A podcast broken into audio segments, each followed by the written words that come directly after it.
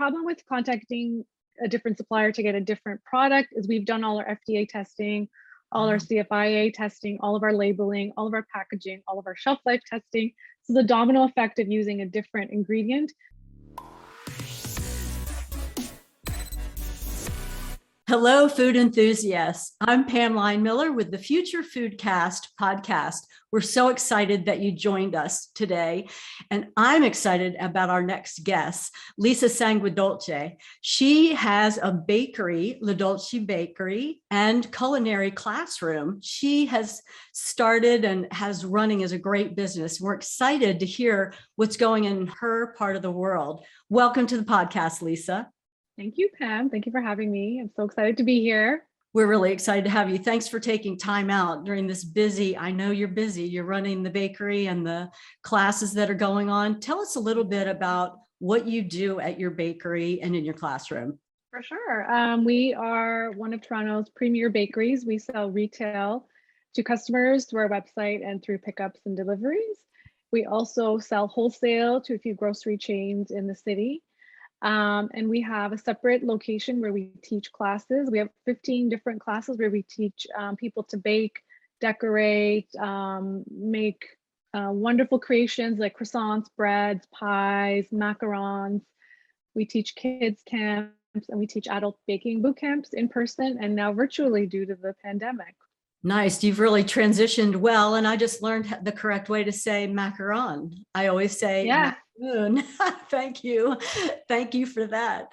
Uh, so you have all these different things going on, but you do have a little bit of a passion project, something that you're really promoting and becoming known for. What is that?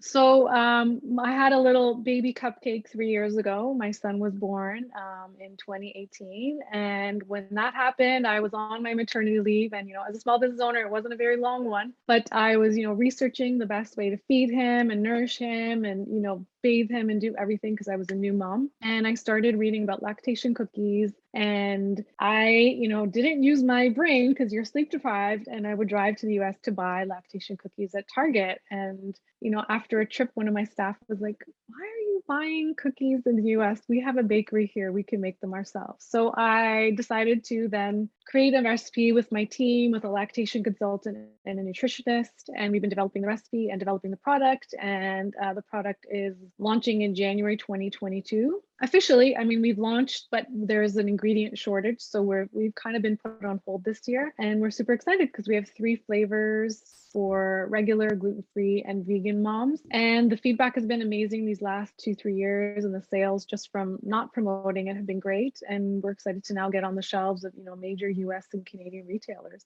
Oh, you have said so much in that small amount of time. Let's unpack a little bit of that for our listeners. First of all, some of our audience might not know what a lactation cookie is and what's different about that from a sugar cookie, for example.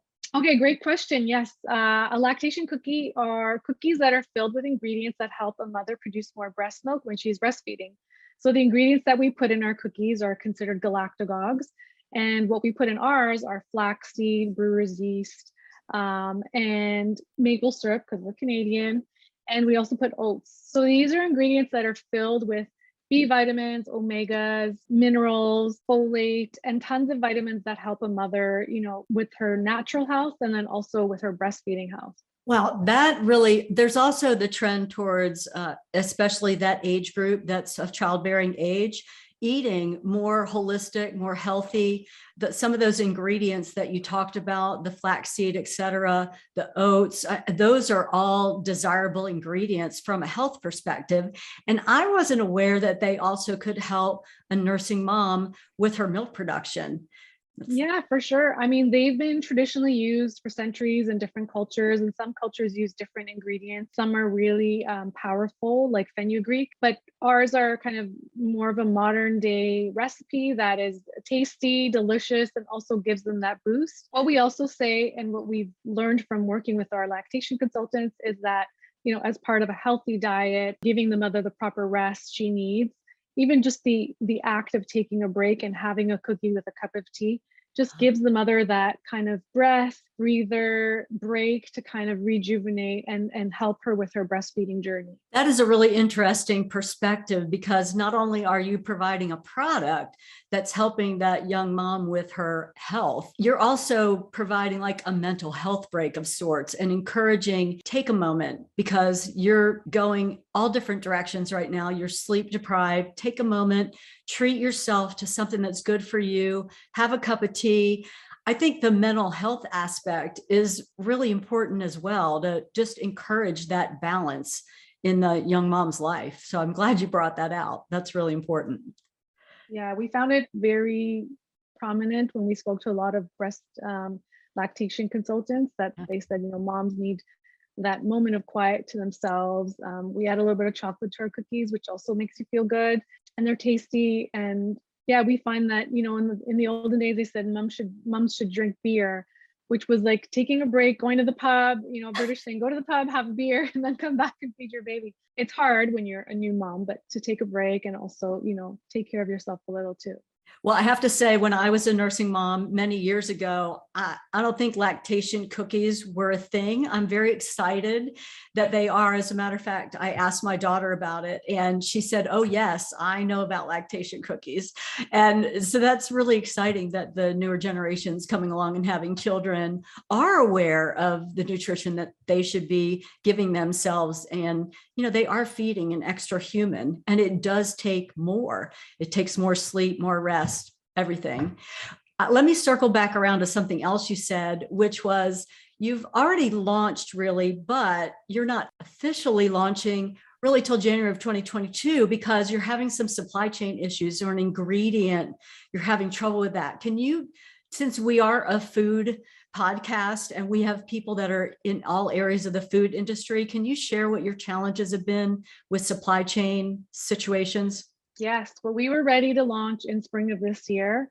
Um, and then we had a packaging delay. Um, our boxes were, you know, stuck on a shipping container, I'm sure, in the ocean somewhere, paper in the mills, and there was several delays, which we finally got our boxes printed and ready to go. And then once we were ready to turn our machines on to do our first run for a retailer in Washington, DC for August, we then found another roadblock when one of our ingredients has been delayed and will only likely be on the shelves again for us and delivered in January of 2022. So it's been quite disheartening because we can produce micro batches at our bakery, but with our co-packing um, co-packer, we just don't have the ingredients to kind of create something that is you know scalable to you know larger us retailers that are asking for the for the product right now I don't think you're the only small business that's having challenges in that area. We've talked to others who are having similar issues with the normal ingredients that they would use, uh, those ha- that were in existence before the pandemic, you know, have had to change what they're doing and, and how they're sourcing. And it really is an issue for you. Last spring would have been a great launch with that Washington store situation, but now you're you're really six to eight months behind as far as getting some momentum going and you know the the buzz on the street so to speak for your product because you've had to wait on the supply chain. Is there any traceability there or have you tried other suppliers or you know what kinds of things have you tried to fix the situation? I'm sure you've tried a lot. We've tried everything pam. Um, we've contacted different suppliers. The problem with contacting a different supplier to get a different product is we've done all our fda testing all our mm-hmm. CFIA testing, all of our labeling, all of our packaging, all of our shelf life testing. So the domino effect of using a different ingredient would just cost us thousands of dollars. So we just thought mm. in order to kind of one or the other, we thought we would just continue to wait. We did have to change our chia seed to our date because of again a shortage of chia seeds. Our vegan cookie is now made with dates versus chia seeds and yeah, we just we've called and we've tried. I think the company that we're buying from is Canadian, but they're sourcing from somewhere in Europe, which is probably sourcing from somewhere else in Europe. Mhm. Um, so we've tried to go through different avenues. We've even- even asked friends with businesses in the US to try their suppliers, and they've asked around and, and they just are still facing the same challenges. So okay we're just kind of hanging on and hoping January is the magical date for us. Yeah, especially in the food space, it's just not that easy. You mentioned all the testing you had to go through the certifying the re- the regulations that exist when you're manufacturing food. It's just different than if you were making a widget and and much more restrictive. And that's a that's a really good point to bring out. Well what other things are you looking to do when you launch in january? What is your focus going to be as far as doing that from a standpoint of um, pr or getting the word out so we have we have a plan set out and we're super excited. We have an agency in colorado that's going to help us launch. We're going to be at some of the trade shows like fancy food and expo west which we're super excited to be at. Again we were at fancy food in san francisco pre-pandemic. We have a pr campaign going out. We have an influencer strategy that we're implementing. Our website is ready to go. I mean we can buy you can buy you know one by one but we're focusing more on retailers we have some retailer sampling and activity um, to go go with the retailers that we're waiting to launch with. Mhm. Um, yeah, we're super excited. I mean, the feedback has been so great by buyers that have been around for 20, 30 years and, you know, usually ask our, our broker and our sales team lots of questions, have just been like, yep, we'll take it. And we're like, oh, okay. So this is, this is, this is a growing category and something that we're super excited about. And I think um, one thing that we talked about previously is that we're going to give back a portion of our sales to education in North America, which is very near and dear to my heart because I had a lot of trouble breastfeeding. And, you know, I was able to go to free clinics at my local hospital. And through this process, I had met a lactation consultant. But many women in North America don't have access to that and don't have the money to hire a private um, lactation consultant for assistance. So I really want to give back to these women and set up something that we are donating to La Leche League in US and Canada. And also we're going to try and do some local activities with with some of our partners on the ground that where we can teach women how to breastfeed. And you know, a lot of women give up because it is really hard. And you have um, older generations that are saying, "Oh, we didn't breastfeed; it's fine." But you know, the health benefits of breastfeeding are so great that we do want to encourage women. It saves a lot of money. It's very good for the baby. It's great for the mom. It's, you know, it has so many benefits that we just really want to, you know, open up the education side of the business because that's something that I feel is so important, especially, you know, when there's big brands trying to sell you, you know, formula because it's easier, but it takes a little bit of practice and, you know, you kind of get it warmed up. It's one of the things that doesn't come naturally to women. So we want to really tell them, you know, might take you a little bit of time but you know you'll you'll enjoy it and you'll really benefit in the end if you can you know stick with it and do it right because i was doing it totally wrong there's no book to teach you how to do it Well, there are books really, but everybody's different is the challenge and every baby's different. And I think your philanthropic piece is is really critical because it, it is often a lack of education. And like you said, different generations have different focuses. You know, when formulas first came out, it was a little bit of a status symbol to be able to afford to buy formula and not breastfeed your baby. And so it kind of fell out of favor. But then more recent, I would say 20, 30 years, health studies have shown all the benefits to the newborns and infants, and even moving up in age, the benefits to them of breastfeeding. Uh, to the mother and the baby actually i know there's some statistics out there for breastfeeding mothers are there's some percentage less likely to have breast cancer for example is something that i read at some point i i'm sure you're more up on that than than i am but there's there's benefits both ways. And that education piece uh, i went to i was a nursing mom and i went to the la leche league meetings many many years ago. So i'm delighted that you are you know donating to a, a worthy organization that's really that's their focus. They're well established in this space. And how can how else can we help get the the word out. Are you going to be doing any kind of classes or just offering i don't know encouragement with your lactation cookies or yeah well we're gonna do, other- we're gonna we're gonna focus on the education piece on our website and through Ah. our social media. And we're also gonna partner with because we're based in toronto we have a, a clinic in toronto a, a large moms clinic and they do all types of services. And we've connected with them already to do local put some of our funding to support women to go to that clinic you know, and we'll support those fees for them. So we want to just really kind of spread the word. I mean, La Leche, La Leche League has done everything and has done it so well. We'd love to just, you know, give them the money so they can continue doing what they do and expand their reach but we also want to do some of our own you know stuff locally because we work with a lot of local moms to develop our cookie we really want to give back to some of the, the lower income neighborhoods here where you know moms don't have access or they can't travel to the local hospital where there's free clinics or la leche league meetings